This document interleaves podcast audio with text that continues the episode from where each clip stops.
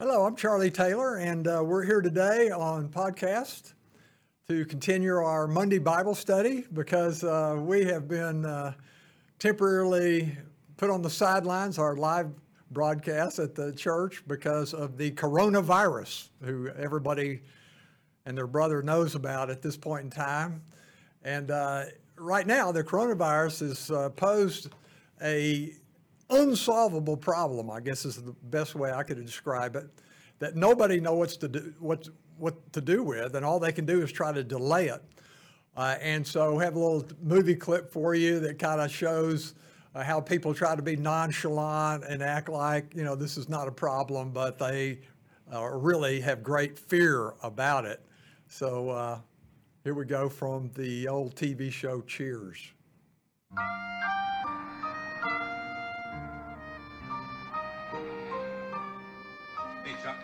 How's the job search going? I got something, Sam, but I'm not crazy about it. I'm a janitor at a biology lab where they do DNA experiments, making mutant viruses and stuff. Sounds like a pretty good job to me. I don't know. It makes me a little nervous. You know, all that weird stuff floating around.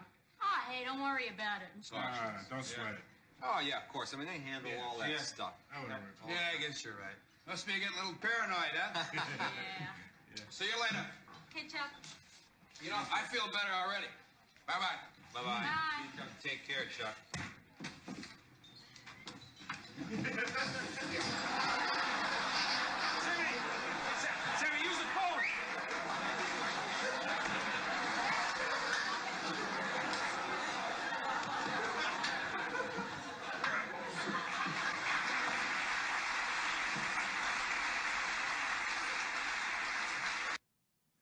Yeah, so uh, there you have it. We're all fearful of, of what this thing is. We, we don't know what to do about it. So it's uh, one of those things in life I call a crisis situation. I call it an unsolvable problem. We've all had them. What do we do when we have this kind of uh, a problem that comes into our life? And uh, I've been teaching a series on the Red Sea Rules. This little red book here, written by Robert J. Morgan. I heartily recommend it. Uh, it's really great. I, I keep a case of them in my trunk because every time I'm meeting with somebody or, and, they, and they begin to tell me their problems or something, the easiest thing for me to do is pull one of these out and give it to them because that's what this is about. The Red Sea Rules are 10 principles that um, the author has put together and derived from the Red Sea story in Exodus 14. So if you took your Bible out and you turned to Exodus 14, uh, you'd find uh, the nation of Israel, the people, the children of Israel, the Hebrews, had been enslaved in Egypt for four over 400 years, and now uh, God is freeing them. And yet, uh, you can imagine uh, the scope of this situation in that the text says in, in Exodus chapter 12 that there were 600,000 adult males uh, and also women and children. And so earlier in the book, we're told about how prolific the birth rate had been. So I think it'd be safe to put a three or four to one ratio of women and children to men to uh, the the numbers here, and you come up with about three million people. So think of the, the how difficult it would be to pick up three million people all of a sudden. It'd be like moving out the whole city of Dallas just one day, picking up and everybody leave and go on a journey together, walking. Um, but that's what happened uh, in the, in the book of Exodus, and so. Uh, the, the scope of this thing is much bigger than the old Charlton Heston movie uh, led us to believe. It, it was really a massive movement of people. Uh, and how did they know where to go? God uh, led them with a pillar of cloud. He had His glory in the cloud, leading them where He wanted them to go. The logical place for them to go would be down the coast road. That's a direct line to the promised land that He had uh, uh, promised to give them. And so you'd think he'd go down the coast road. There's cities there, there's food, there's water, it's a pavement to walk on. But no, God led them out into the wilderness. Uh, they went, instead of going due east, they went south and uh, they wandered around for a while. And uh, after a while, uh, Pharaoh's scouts, you know, his spies were out there watching them, and um, they reported back, and he's and they said, you know, they don't know where they're going. They're they're out there lost. They they have they're helpless.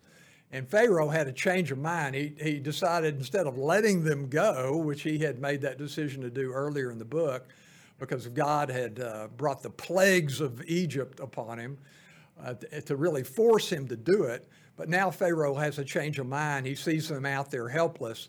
And so he calls his army together, sends them out, uh, going to drag them back into slavery again. Uh, and so in Exodus 14, uh, we see that God leads the children of Israel, these three million people, to the Red Sea and has them camp there. And uh, on their right is probably mountains, and on their left, mountains, and, and in front of them is the deep Red Sea that looks uncrossable to the naked eye. And then when they turn around behind them, they've got Pharaoh's army with all of his iron chariots. Looks like they're going to completely destroy uh, the nation, the children of Israel, or uh, at the very best, drag them back into slavery. So again, what do you do? What, what did they do when they had this unsolvable problem? And that's what this book is about. Uh, 10 principles that the author has, has uh, written up in a chapter for each one, 10 principles. Uh, makes a great devotional in the mornings, by the way. But 10 principles to go by when you find yourself in a real problem situation. And I think uh, that should be easy for us to apply to our own lives because I really don't know anybody that hasn't had a crisis situation. If they live long enough, they're going to have it. It's going to happen to them.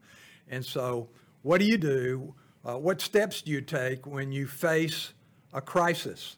So, let me just review what we've already uh, gone through in the past uh, four weeks the principles of the Red Sea rules. Number one was realize God means for you to be exactly where you are. God is sovereignly in control of the situation.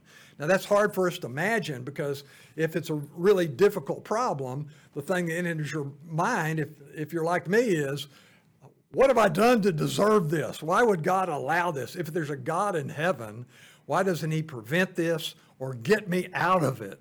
Uh, but the, the truth is, uh, and you can see this in every biblical story, God, uh, although He is in complete control, He allows us to be in our situation for reasons known only to Himself.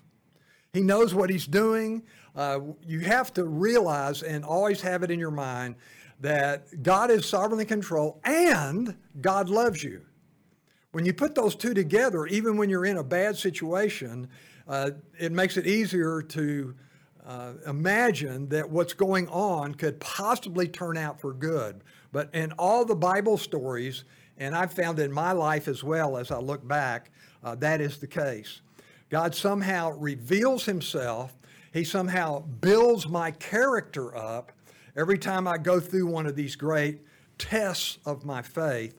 Uh, I see that God uh, has done something good in my life. And like I say, literally every biblical character in the Bible had multiple trials, multiple crisis situations like this that built their faith up, that improved their character, that taught them perseverance, that gave them hope for even greater things in the future. Abraham, uh, God called him to go to Canaan, a land he'd never been to before. He goes to Canaan. They're having a, a starvation's going on there. There's no food there at all. Uh, Jacob, his grandson, uh, he, he goes up to see Uncle Laban, and next thing you know, he's there for 20 years serving Uncle Laban, and he's cheated multiple times, over and over and over during those 20 years. Uncle Laban deceives him and cheats him. Uh, Joseph, his son, uh, he is grabbed up by his brothers who are jealous of him, thrown, thrown into a pit, beat up, and then they sell him into slavery. And then, if that's not bad enough, he ends up a slave in Egypt, and Potiphar's wife tells a lie about him, which puts him in a dungeon for who knows how long eight to 10 years. Uh, and of course, all of those stories end up being brought together for good by the Lord. Somehow, providentially, God is at work in bringing even those difficult situations, uh, bringing good out of them. And you can, again, go through every uh, biblical character and you'll see it. So God is in control. It, it- it's hard to imagine that God would allow these evil things. Uh, and yet, the fact is, God is going to somehow, in eternity, for sure, bring about good in every situation. And He's in sovereignly in control. And if we know that, then it makes it easier to stomach. Okay, God's doing something here. I may not know what it is, I haven't figured it out yet, but the fact that God is doing something here, He's in control, and that I know that He loves me leads me to believe we're going to work this out. This is going to have a good ending. This is going to end well. The second Red Sea rule, or second principle that you can derive from the story in Exodus 14, is be more concerned for God's glory than for your own relief. Naturally, we're all selfish in a way, and we all uh, want to know how you're going to get me out of this or how I'm going to come out of this alive. Uh, but if we have the perspective that's really uh, true, that God should get the glory for every uh, situation that we find ourselves in, for the answer of every situation we find ourselves in, then we'll have an attitude adjustment, you might say. Uh, and when you begin to think that way, how can God be glorified in this situation? Uh, how can I make him look good uh, through solving this problem, no matter how long it takes? So, your activities, how you go about solving this, the faith that you show to the people around you is really going to be a great witness uh, to um, how God is involved and God is uh, a loving God who is going to take care of us no matter what happens. So we want God to look good. We want God to be glorified as we go about solving whatever problem uh, we have. So when we ask, how can I get out of this? That's really the wrong question. The right question is, how can God be glorified?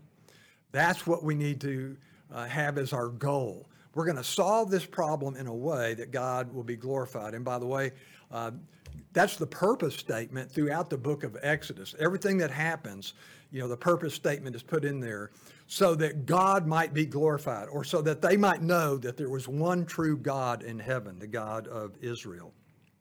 The third principle, third Red Sea rule, is that know that this is part of spiritual warfare.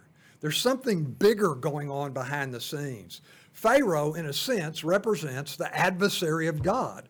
These are God's people, and the adversary of God is trying to prevent them from leaving and going into the promised land, trying to prevent God's program from progressing. So if we know that that there's something bigger going on, that we're just kind of like actors in that play, then we realize that we're on the right side. And we realize that we want to stay on the right side and do the right thing throughout this situation.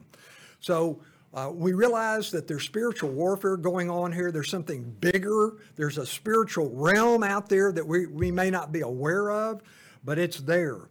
And our job is to keep our eyes on the Lord. So there's something bigger's going on, but what we want to do through through this our part in this play, this spiritual warfare, is to keep our eyes on the Lord, be completely dependent on Him, focus on Him and what He's doing, what His program is. The fourth principle that, that he has in the book is simple prayer. Pray. Uh, nothing can put you on your knees and make you pray harder than a crisis situation that is cleverly disguised as an unsolvable problem.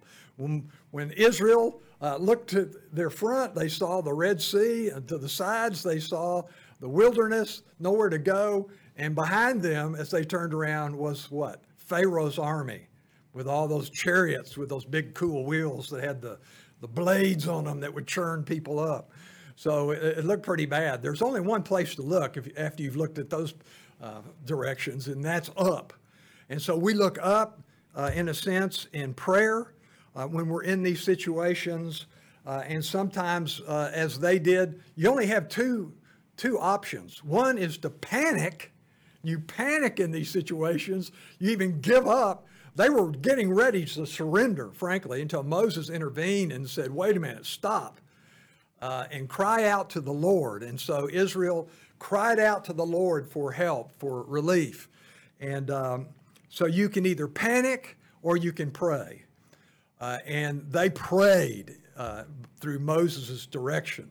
But their inclination was to panic and surrender to the Egyptian army. No, uh, pray, don't panic, don't give up, uh, don't quit. Pray to the Lord in trust. Um, so they cried out to the Lord. And keep in mind, God requires communication. And what is that about? Why does God value prayer, our prayer, so much? Because God created us to have a personal relationship with Him. You can find that in the creation account in, in uh, Genesis chapter 2. God created, the last thing God created was the human race. And, and we're told that uh, we were created in His image. In His, his image. And part of that image is that uh, God wants a personal relationship in which we communicate with Him. And so God requires, uh, requires prayer and wants us to be talking to Him. And uh, always keep in mind when you pray uh, that prayer is the sound that faith makes. So you are expressing your faith in the living God when you pray to Him. You're, you're depending on Him, you're asking Him to intervene, you're asking Him for His wisdom or His help in some way. And so prayer is the sound that faith makes.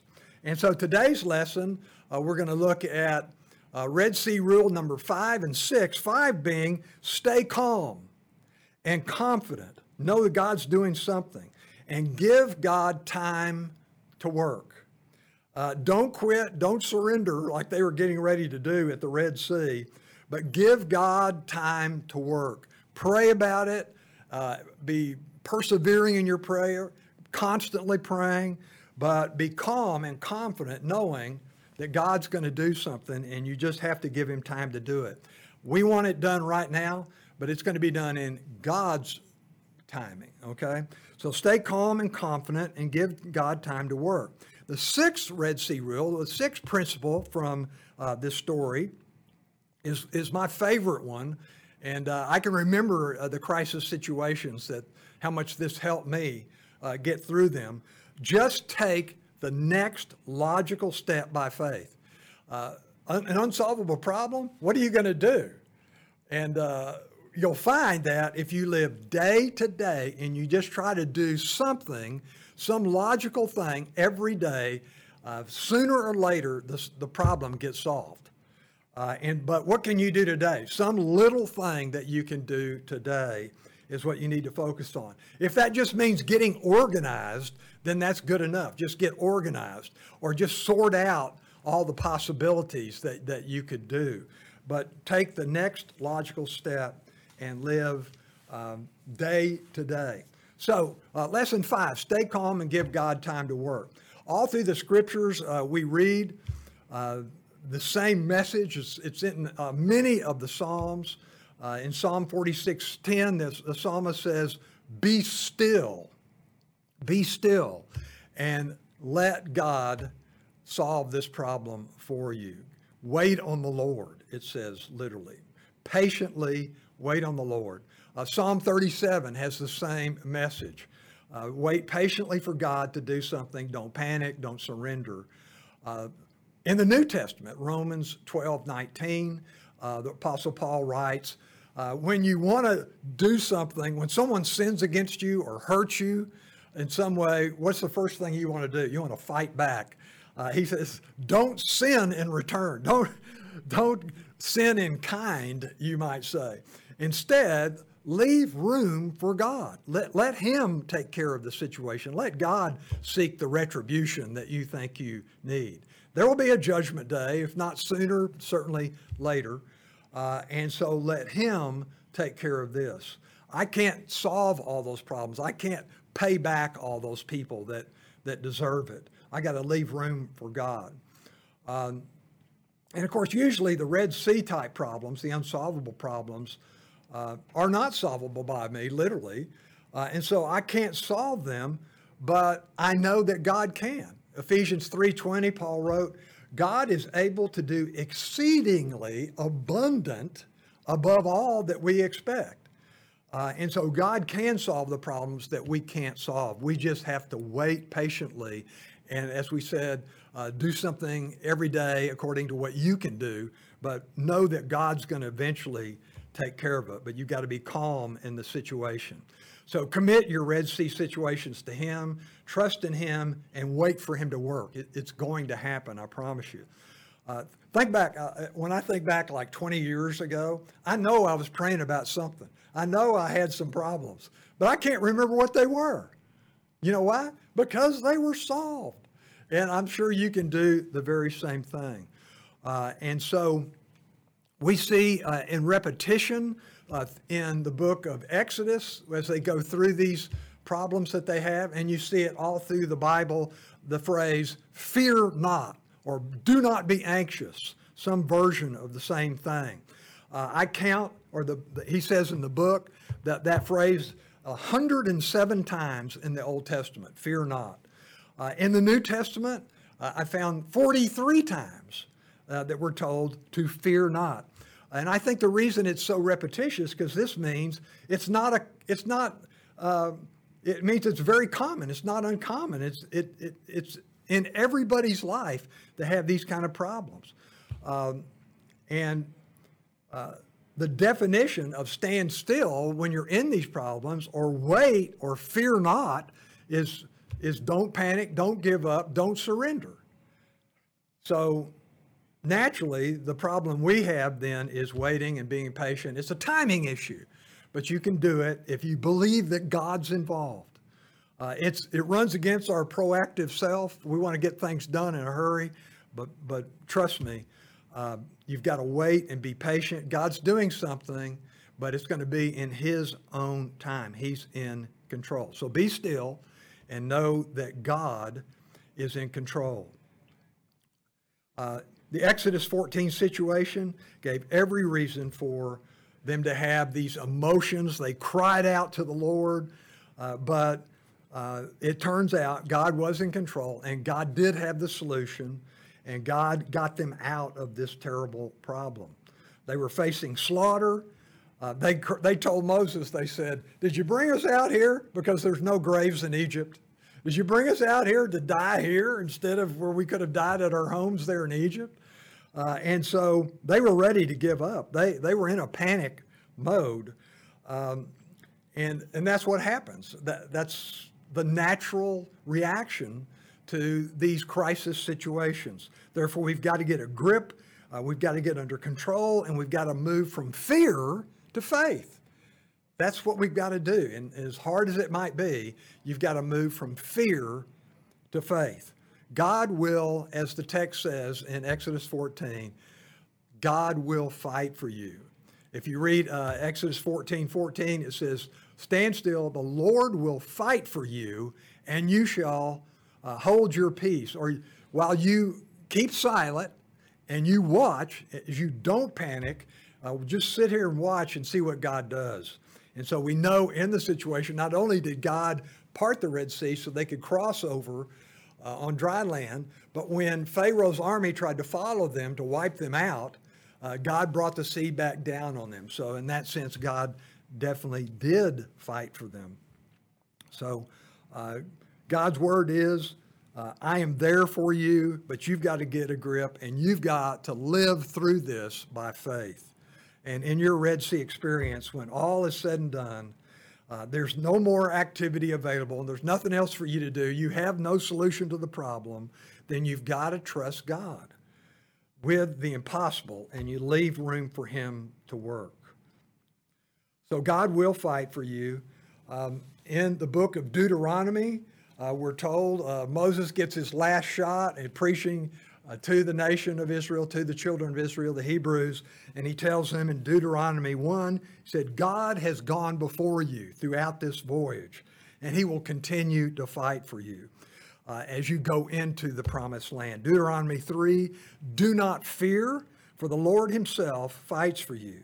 Deuteronomy 31 Be of good courage, for the Lord gives, goes with you, and he will not leave you or forsake you. So uh, we can rest assured from the Word of God that God uh, knows what you're going through and He's got a plan to deliver you in the end. So, uh, Red Sea rule number six, principle number six, uh, we see uh, in Exodus 14 15, the children of Israel were told to go forward. So, now that he's told them to wait and watch what he does, he said, You still, that doesn't mean to just do nothing. When you have a crisis situation, the Bible's not saying stay at home under the covers. It is saying, you know, uh, don't panic, don't give up. And in Exodus 14, 15, he says, Tell the children of Israel to go forward. So what we're saying is, and in the book, take the next logical step by faith. Red Sea Rule number six. And so we can do something every day to uh, solve this problem. Uh, go as far as you can, expecting God to open up the rest of the way. Step by step, day by day, God led them forward, fed them, watered them. And then in Psalm 42 8, uh, we read, Day by day, the Lord pours out his love upon me. God is always there. He always wants to help you. He always loves you. Never lose sight of that. Uh, and wh- whenever you don't know what to do in total, you don't know the total way to solve this problem, just do what comes next. There's got to be something, some little thing you can do every single day. Small plotting steps are important in finding God's will, even if it's just getting, like I said, organized. Uh, you, you can do something every day, and then all that builds up over time uh, until the problem is solved. Get off uh, dead center and figure the next step. I'll give you a good example your finances. I mean, how many people out there um, have big credit card debt and, and all kinds of financial issues? Uh, they, their budget is definitely not balanced. Uh, they spend too much money. Step one would be to cancel your credit cards. You're not going to get out of debt real quick, but the, the first step you could take is to cancel your credit cards. And then you begin to work on your budget. Statistics clearly show people spend much less with cash than they do credit cards. Uh, and so that's just one example. And it's really important uh, the, the don't fear because that really messes up your thinking. It's hard to think logically, it's hard to think of a solution when you're scared to death. And so Jesus told his uh, apostles in Matthew 6 34, he says, Don't be anxious about tomorrow. Live for today, live one day at a time. Do what you can do today. So trust God for guidance in small increments. And when you can't see far into the future, do what lies clearly at hand. Do what you can do today and trust God for guidance in these small increments. And maybe uh, sometimes it's only, as I said, just to get organized, but never to panic or, or give up or surrender. So when you don't know what to do, just do something small that comes next. Go forward knowing that God is with you. Uh, and I've got uh, uh, 10, uh, as we close here, uh, principles that I want to share with you that have to do with this sense that God is with you, that God is sovereignly in control, God knows what you're going through, and God loves you. Because when you think, well, if God is with me, I'll, I'll just quote Gideon, if you ever heard of the, the, the great Bible character Gideon. What did he say when the angel said, God's going to help you, God is with you? And Gideon said, well, if he's with me, why has this happened to me? That's the natural reaction. So, what does exactly that mean that God is with you? You're in a terrible situation, crisis situation. Number one, don't mistake time for eternity. God may not seem to with be with us in the short run, but He's definitely there for you in the long run. Secondly, don't mistake the physical material for the spiritual. Uh, God is with us spiritually, not necessarily materially. He may not want us to be super rich or whatever, uh, but He definitely is with us spiritually to work out uh, the situations that we have. Uh, and His purpose may be a, a greater revealing of Himself to you. Thirdly, God has an infinite, eternal perspective as opposed to our finite perspective. God sees the big picture. We just uh, see like this, you know. We don't see the whole thing, but God sees the big picture. Uh, and fourthly, God has a ministry to us in the midst of trouble. He may not remove us from the trouble, but He's there with us in the midst of us, and He's going to minister to us. He's going to uh, refine us. He's going to build us up. He's going to uh, build our character. And fifthly, uh, one of the favorite passages about this situation uh, that people go to about the providence of God being with you, Romans 8:28 says, um, God is there for you and he's going to bring good out of every situation. And then he defines what good is in Romans 8:29, which is to be conformed to the image of Christ. So that's primarily what God's concern is, is that we be conformed to the image of Christ. Uh, six, God uses trouble to humble us so we can be of service. Uh, God is opposed to the proud. So when you have a whole lot of pride in yourself and, oh, I'm doing this, this is all about me, uh, God finds it necessary sometimes to humble us, to bring us down to earth so that He can use us in His service. Uh, number seven, we need to redefine success. Uh, we think of success as, you know, four houses and eight cars and airplanes and boats and the whole deal. That's the way the world defines it uh, in accordance to materialistic standards. But in God's view, his definition is success is obedience by faith. Obedience by faith, it's developing that relationship with Him that we need in, a, in the spiritual realm. Uh, and he says in Hebrews 11, the most successful people uh, in God's view are the people that you can find in Romans 11. Each one of them was told something amazing by God that would be very hard to believe, but they acted upon it in faith, and God rewarded their faith. Uh, a obvious uh, example is Noah. Noah was told to build an ark because there's going to be a great flood. There'd never even been a flood anywhere. He didn't even know what that was. And why would somebody build this giant boat? They believed, Noah and his family believed God. That's the only reason they would do it. And God rewarded his belief. Uh, so, uh, number eight, God is with you to reveal himself, not you. Uh, we we want to be built up. We, we are all great self promoters, but God is there with you to reveal himself and to reveal that he is there with you and that he's the answer to all your problems. Moses was just a medium, uh, and we are just ambassadors, we're stewards for the Lord, uh, not ourselves. And lastly, let me say, uh, in uh, Isaiah's prophecy about the names of the Christ who would come, he said he'll be called Emmanuel, which means God is with us. And so, Emmanuel, or God is with us, Jesus Christ, is the ultimate answer to this dilemma about uh, God is with you. You know, if He's with me, why am I going through this? Uh, and people say, why didn't God do something? He has done something. He's done the ultimate thing, which is bring Jesus Christ in the world so that our sins could be forgiven and we could have eternal life in glory with Him. Amen? Amen.